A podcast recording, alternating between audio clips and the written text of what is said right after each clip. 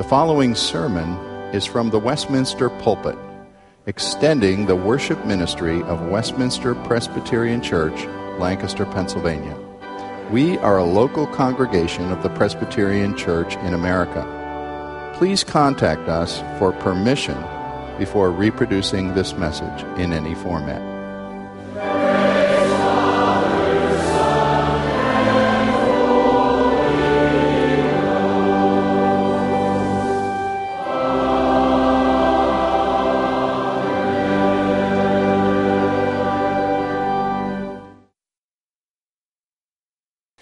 Scripture reading tonight is from Isaiah chapter 50. Looking these four Advent weeks at the theme of the servant in the book of Isaiah, prophesied hundreds of years before Christ came. We began last week in chapter 49, and looking at chapter 50 tonight, let us give attention to God's holy word. Thus says the Lord Where is your mother's certificate of divorce? With which I sent her away? Or which of my creditors is it to whom I have sold you? Behold, for your iniquities you were sold, and for your transgressions your mother was sent away. Why, when I came, was there no man? Why, when I called, was there no one to answer? Is my hand shortened that it cannot redeem? Or have I no power to deliver? Behold, by my rebuke I dried up the sea. I make the rivers a desert. Their fish stink for lack of water and die of thirst. I clothe the heavens with blackness and make sackcloth their covering. The Lord God has given me the tongue of those who are taught, that I may know how to sustain with a word him who is weary. Morning by morning he awakens. He awakens my ear to hear as those who are taught. The Lord God has opened my ear, and I was not rebellious. I turned not backward. I gave my back to those who strike, and my cheeks to those who pull out the beard. I hid not my face from disgrace and spitting. But the Lord God helps me. Therefore I have not been disgraced. Therefore I have set my face like a flint, and I know that I shall not be put to shame. He who vindicates me is near. Who will contend with me? Let us stand up together. Who is my adversary? Let him come near to me. Behold, the Lord God helps me. Who will declare me guilty? Behold, all of them will wear out like a garment. The moth will eat them up. Who among you fears the Lord and obeys the voice of his servant? Let him who walks in darkness and has no light trust in the name of the Lord and rely on his God. Behold, all you who kindle a fire, who equip yourselves with burning torches, walk by the light of your fire and by the torches that you have kindled. This you have from my hand, you shall lie down in torment. This is God's holy and inerrant word. Teddy Roosevelt was a man who knew what it was to be weary one of the most famous incidents of his early life before he became president was an episode during his stay out west in what is now North and South Dakota when he and two associates, Sewall and Dow, pursued three thieves. And it turned out to be an 11 day journey in late winter of 1886 when he and the two fellows with him uh, pulled down the Little Missouri River pursuing these thieves. Finally, they caught up to them, caught them unawares, captured them, retrieved the stolen items from them, and then went on their way. But the problem they faced was how to get to civilization at this point. The Little Missouri was very clogged still at this point in late March with ice jams, ice floes. And so they, they pulled their way and went their way down the Little Missouri as far as they could go. And finally, they got to a place that they could cut cross country, heading for this little town of Dickinson, North Dakota. And Roosevelt sent his two associates off in another direction to take care of part of what they had to do. And he had uh, he rented a wagon of sorts to finish the 45 mile trek. The problem is there wasn't enough room for them, and it wasn't wise for him to ride with them because he had to keep an eye on these thieves the whole time. And so uh, the farmer drove the wagon. Roosevelt walked the final 45 miles of what had already become a legendary expedition. For 36 hours, he didn't sleep. And so he finally straggles into this little town of Dickinson, and he takes the uh, arrested thieves as a deputy sheriff to the sheriff's office and turns them in in town, and then is walking down the main street in town when he bumps into someone who turns out to be the only doctor in town. He just happens to see him. And Dr. Victor Stickney of Dickinson was just going home to lunch when he met Roosevelt limping out of the sheriff's office. And this is what he records about this event. This stranger struck me as the queerest specimen of strangeness that had descended on Dickinson in the three years I had lived there. He was all teeth and eyes. His clothes were in rags from forcing his way through the rose bushes that covered the river bottoms. He was scratched, bruised, and hungry, but gritty and determined as a bulldog. I remember he gave me the impression of being heavy and rather large. As I approached him, he stopped me with a gesture, asking me whether I could direct him to a doctor's office. I was struck by the way he bit off his words and showed his teeth. I told him I was the only practicing physician, not only in Dickinson, but in the whole surrounding country. By George, he said emphatically, then you're exactly the man I want to see. My feet are blistered so badly that I can hardly walk. I want you to fix me up. I took him to my office, and while I was bathing and bandaging his feet, which were in pretty bad shape, he told me the story of his capture of the three thieves. We talked of many things that day.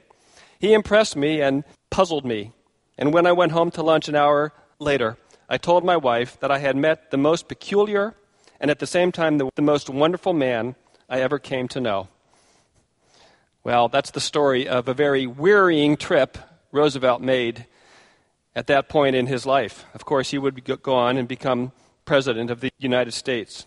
But that story captures, in a sense, something of a man on a mission and accomplishing it against all odds in the right way, in the, in the, with the right ethics. Many said he should have just executed the thieves out there in the wilderness where he found them. But no, he carried things out what he thought was the best and wisest, most ethical way to do that. We come tonight in Isaiah to another one of the servant songs, another one of the servant portraits of the Messiah to come. And we come to this first, and our first point tonight is with an understanding of our deep need of a Redeemer. We come with verses 1 to 3, which describe this great need. And here the Lord is speaking to the nation and saying essentially, the coming of the suffering servant is prophesied in a setting of Judah and Israel's failure to seek God. In a context, their great sinfulness that brought the displeasure and the discipline of God upon them. Notice in verse, in verse 1 Thus says the Lord, Where is your mother's certificate of divorce with which I sent her away? Or of which of my creditors is it to whom I have sold you? Behold, for your iniquities you were sold, and for your transgressions your mother was sent away. Talking about the fact that Judah would go into exile. Here is Isaiah prophesying before the nation of Judah was exiled, but speaking to them as if they are already in exile and talking about the sins of their parents, their forefathers, their mother in this sense, those who were in Jerusalem when the exile and the Babylonian captivity took place. And he's speaking about his treatment of them as if it were divorce, or as if it were that they were sold to creditors because of their bad debt and were sold into slavery because of it. And he says, Why did this take place? Why this severe discipline that befell you? And it's answered, Because of their iniquities, for your transgressions. Verse 2 Why, when I came, Meaning, when I came speaking through prophets year upon year, time upon time, when I came speaking to you to repent? Why was there no man? Why, when I called, speaking about the Lord calling them through his word, was there no one to answer? Is my hand shortened that it cannot redeem? And then he speaks about, at his rebuke, he dried up the sea, referring to the Exodus, that God is a God of redemption and the mighty power that he has to redeem. Jeremiah picks up this theme and expands on it, who would come after Isaiah, but still in the same context of the nation turning away from God. And in Jeremiah chapter 3, Jeremiah goes even into greater depth than this. He says, The Lord said to me in the days of King Josiah, Have you seen what she did, that faithless one, Israel? And then it talks about Israel's spiritual adultery, seeking other gods. And then he goes on to say, But she did not return, and her treacherous sister Judah, the other nation, saw it. And he talks about that. Judah, and he goes on, likewise did the same thing. And Judah did not return to me. And then finally in verse 11, Jeremiah says, And the Lord said to me, Faithless Israel has showed herself more righteous than treacherous Judah. Essentially, he's saying both Israel and Judah were spiritually unfaithful to God, but there Jeremiah is saying Judah is even worse. And that same language of adultery and divorce is used in Jeremiah. And so the context for this suffering servant is the powerful picture here of the problem of sin, a picture of spiritual adultery. And God brought his discipline upon the nation, and there would be restoration to the land. But in that very context, this fuller solution, this more deep and profound ultimate solution comes to light in verse 4. And so we turn to our next point the true Redeemer would be one who fully identifies with our plight. And here we have a very beautiful servant song. It's almost like the suffering servant is on stage. And you've been seeing this play acted out, and there's these problems, and there, there's all kinds of failure and brokenness which the nations of Israel and Judah carried out. And then you see stage right, a spotlight shows and shines down on this servant. And he stands up. He's going to be the solution. He's going to be the answer. And there's, as it were, a soliloquy. This suffering servant speaks. And that's what we have beginning at verse 4. The servant of the Lord. Someone distinct from Israel, but really the true and ultimate Israelite and he says these words The Lord God has given me the tongue of those who are taught, that I may know how to sustain with a word him who is weary. And he goes on to speak. And here we have the character of this servant brought before us. Here we get a glimpse of who he is. And what is it that we find from this brief description and this brief monologue? We see three things here under this point. We see his communion with God in verses 4 and 5. Notice in verses 4 and 5, he says that the Lord has given him the tongue of those who are taught. He is a skilled counselor. He is able to help him who is weary because he himself has been taught by God. Look at the end of verse 4. Morning by morning he awakens. He awakens my ear to hear as those who are taught. The Lord God has opened my ear, and I was not rebellious. I turn not backward. He is a disciple of God before he is anything else. And as such, his outstanding characteristic is attentiveness to his God. And verse 5 says, He's not rebellious the exact opposite of the nations of Judah and Israel. The exact opposite. Jesus Christ. A life characterized by communion with the Father. A life characterized by obedience. Think of him at age 12, that famous incident that Luke records in the temple courts, discussing with the spiritual and religious leaders at the time, and his parents come back and find him there. And they're so surprised. And he asks them, didn't they know that he had to be about his father's business? Already a self identity and an awareness. And then at the baptism, after he's baptized, he's driven, he's moved by the Spirit into the wilderness to be tempted for 40 days. And in that time, praying and seeking God. And then in his earthly ministry. Again and again, we see that no matter how pressed he is, with people thronging him and wanting to be healed and wanting to be around him, him again and again finding time, getting up early before it is dawn to go out to have communion with his Father in prayer. And then in the garden, again, facing great temptation to turn away from the course that he knew he had to walk finding his strength in prayer to his God. A life of communion with God. And he himself so taught by the Lord. And so he is the one who is supremely qualified to help us.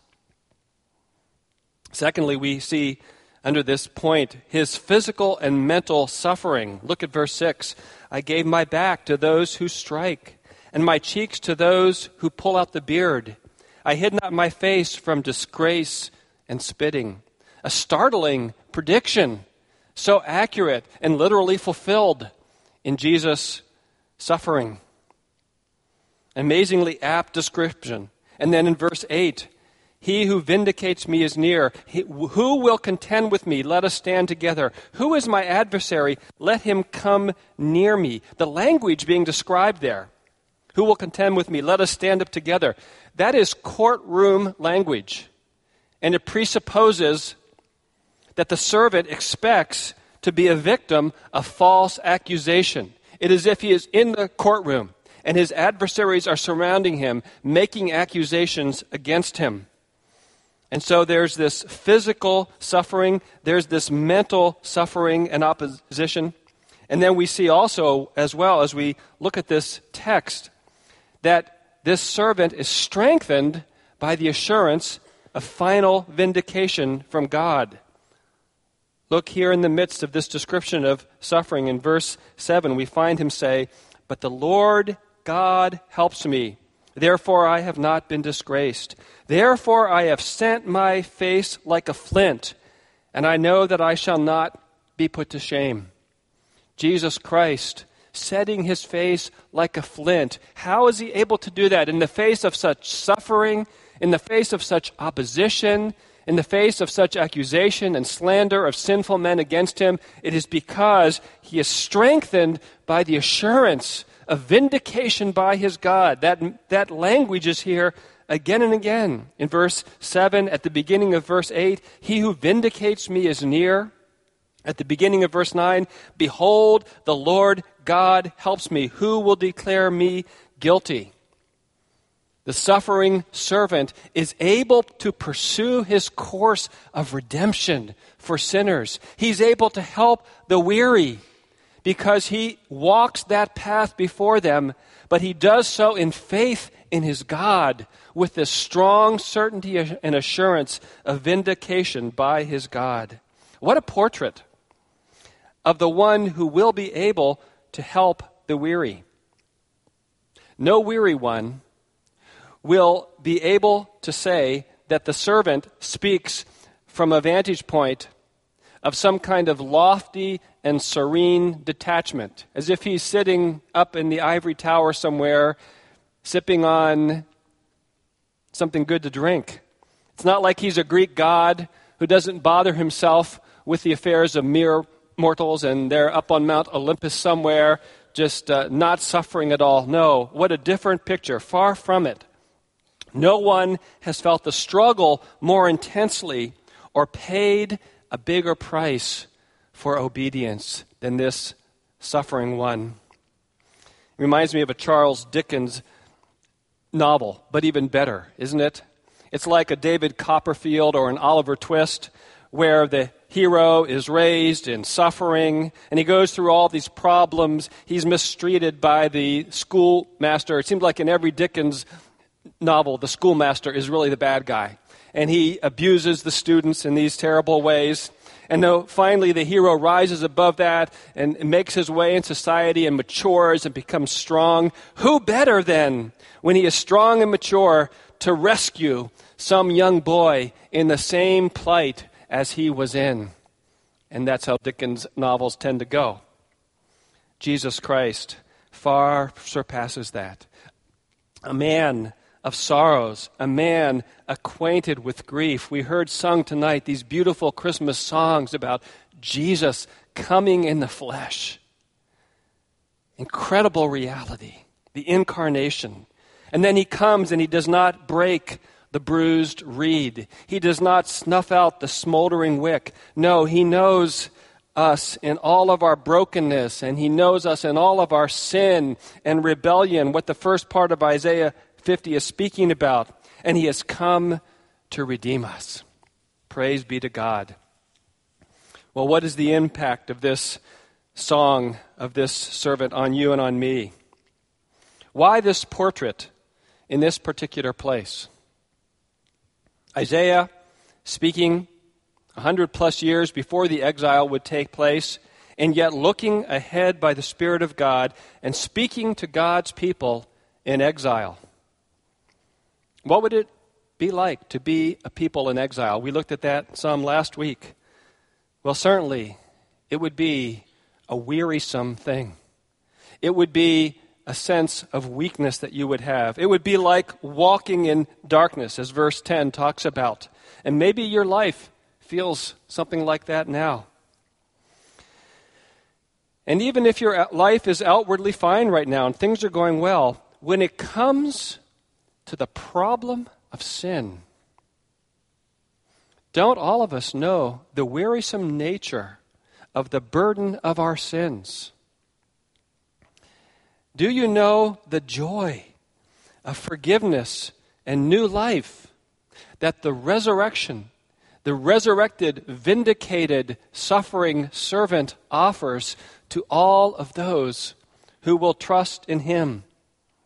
What is to be the impact on you and on me? Verses 10 and 11 are descriptive of two diametrically opposed responses. Here's the suffering servant. He speaks you see a picture of him. The Gospels flesh all this out. It is Jesus Christ in power to save. Look at the two diametrically opposed responses. Verse 10 has the right response Who among you fears the Lord and obeys the voice of his servant?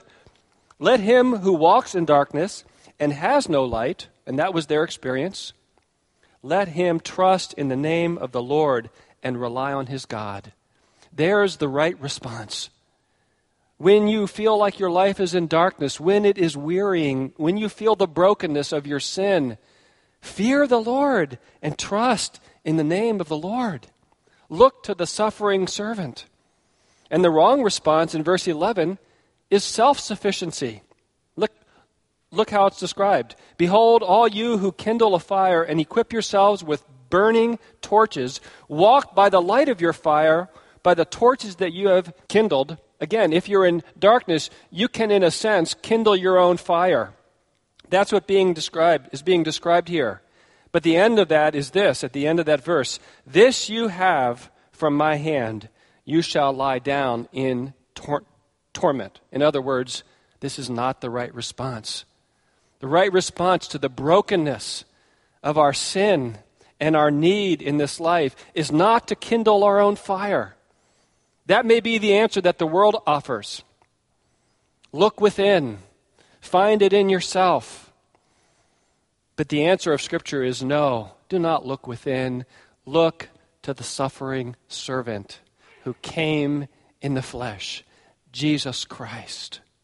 If you are weary, if you are sorrowful over your sin, look to Jesus Christ. Jesus Christ knew what it was to be weary. His task was much greater, of course, than Teddy Roosevelt ever sought to do. He came to redeem a people from their sins. Praise be to God. Let us pray. Father, thank you for the sinless one, Jesus Christ, and yet one who is able to sympathize with us in our need, in the weariness of this life, when there are days and weeks that we feel like we walk in darkness and have no light. Thank you for the light of the world who came into this world full of grace and truth to redeem us from our sin. We trust in the name of the Lord alone and give glory to you through him. Amen.